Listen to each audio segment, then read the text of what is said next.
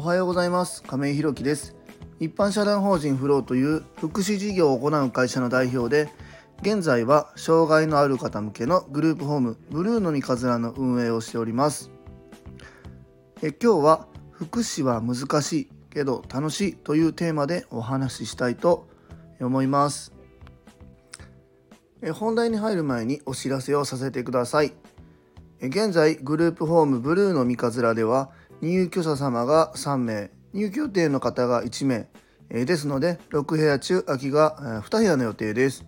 また体験入所の予定が今3名ございます、えー、それからですね4月スタート予定の短期入所のお問い合わせも複数いただいております。見学ご希望の方ございましたら引き続き募集しておりますので概要欄のリンクをご覧いただきまして公式 LINE 等でご連絡いただきますよう、えよろしくお願いいたします。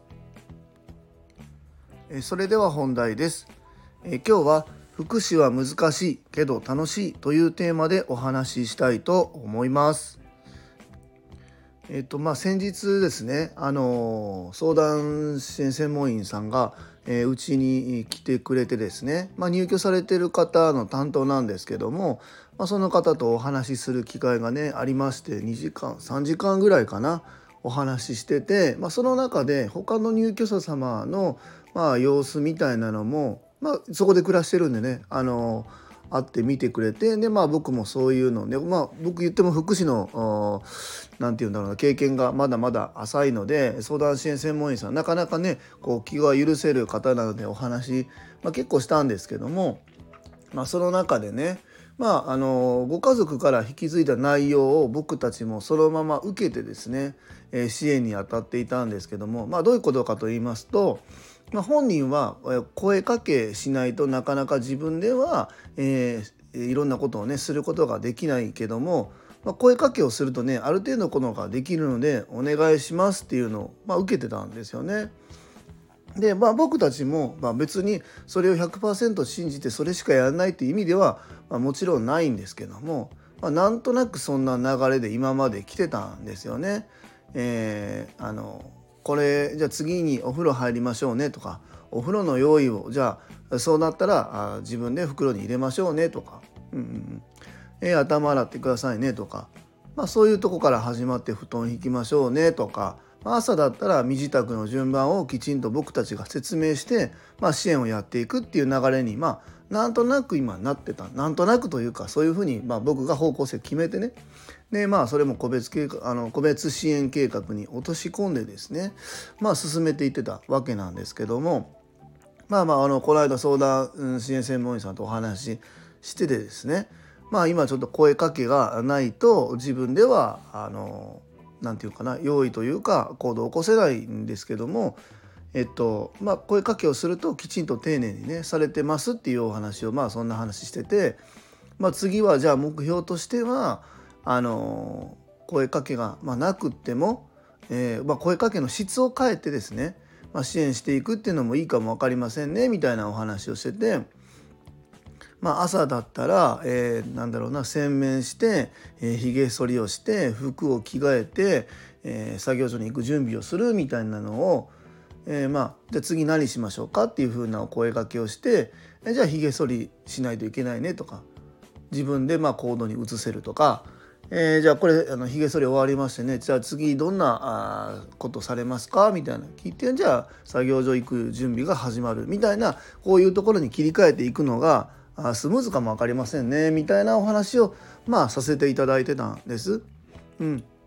であ確かにそうだなと思って。じゃあ改めてどれぐらいできるのかなと思ってその次の日の朝僕ちょうど夜勤だったので、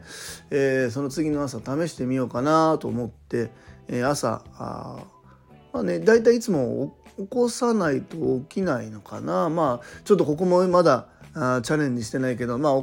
声かけて起きてもらったんですよね。で朝ごはん食べてでその後ですよ。で僕一回どれぐらいできるのかなと思って何も声かけせずにやってみたらうーんちょっとねすごいなと思ったのがえっと洗面もひげ剃りも、えー、あの出発するためのね服装を着替える行為も、えー、朝作業所に行く、まあ、カバンの準備もねもう何にも声かけせずに一人でされてたんです。うんすごく驚いて嬉しいなやっぱすごい、えー、できるんだなと思った反面ちょっとね僕もショックというか自分反省だなと思ったのがやっぱりこう何て言うんだろうなその人のことを別に見くびってたわけではないんですけどもあのできない声かけしないとできないっていうふうに思い込んでてまあ実際は声かけなくてもできなあのできたっていうことを気づかずにねあの僕たちがその携わってたっていうことに、まあ、ちょっとうんショックというかあダメだなと思いましたね。まあ、こんなこと放送でねうちの実情を話するのが いいのかどうかは分かりませんけども僕たちのこの、あの成長もね一緒に、えー、応援してもらえたらなというふうに、えー、思ってるのでまあ正直ねお話ししたいなと思うんですけども、うん、まさかそんなことがちょっとね自分たち気づかずにねそんなことやってたのかなと思って、うん、ショックでしたね。なのであのいろんなことをねもう本当に鵜呑みにすることなく、えーと、そういうねご本人さんの、えー、状況を見て、えー、先の見通しをね、僕たちがすごくこう縦でですね、まあ、順番にやっていくことはいいんですけども見通しを本人さんの、え状況をしっかり把握した上でね本当にこれは報告受けた通りになるのかとかあそうではなくて場所が変わったらそういうふうになるのかとかいうのもあのある意味ねいい意味で疑ってですね、えー、対応していくっていうことがすごく大切なんだなというふうに思いました。あのもちろん入居者様今3名様いらっしゃいますけどもね、あの別に僕たちはその方たちに優劣をつけるつもりもないしこの人が大事でこの人は適当にやってもいいみたいなことは全然もちろん思ってないんですけどもとえこの方がね今62歳かな？62歳でうちのグループホームに入居されたんです。まあ、あのもちろん全然あのなて言うんだろうな作業所まで2 3 0分かかるところまで自転車で行って往復で行かれてるので今全然お元気なんですけどもまあ当然ね、えー、今62歳ということは、うん、だんだんその自転車でもなかなか行くの難しくなってくるよねとか、えー、そういうことが出てくるのが、まあ、他の方に比べて自分たちにも含めてですよあの早いんだろうなっていうのは、まあ、当然想像がつくという中で。あのね、僕たちがどういうふうに支援に関わっていったらいいんだろうっていうのはすごくあの考えさせられる方なのでえー、今回のねあその分かったことっていうのはあの、まあ、早く分かってよかったなというふうに思ってますしえ今後のね先の、まあまあ、個別支援計画を半年ごとに、まあ、見直していくんですけども、まあ、半年1年で、まあ、65歳と考えたあと3年後みたいなこと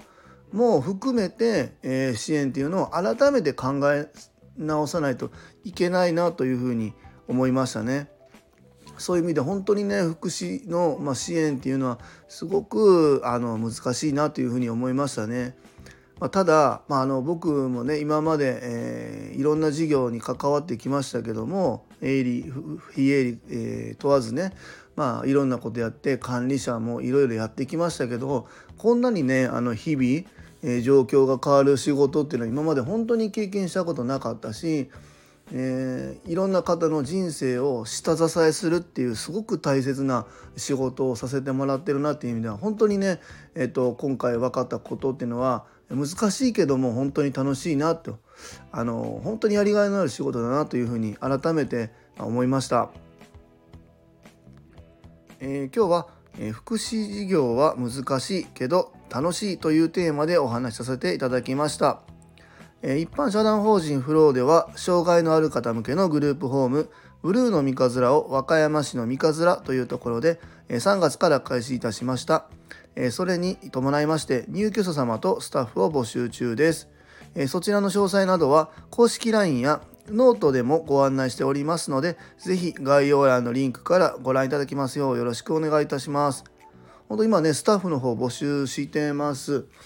うん、あの土日ぐらいがね特にあの来てもらえるとすごく助かるなというふうに思っておりますので、えー、お聞きの方またあのお友達でお仕事探されている方いらっしゃいましたら、えー、またねこちらの方連絡いただきますようお願いいたします、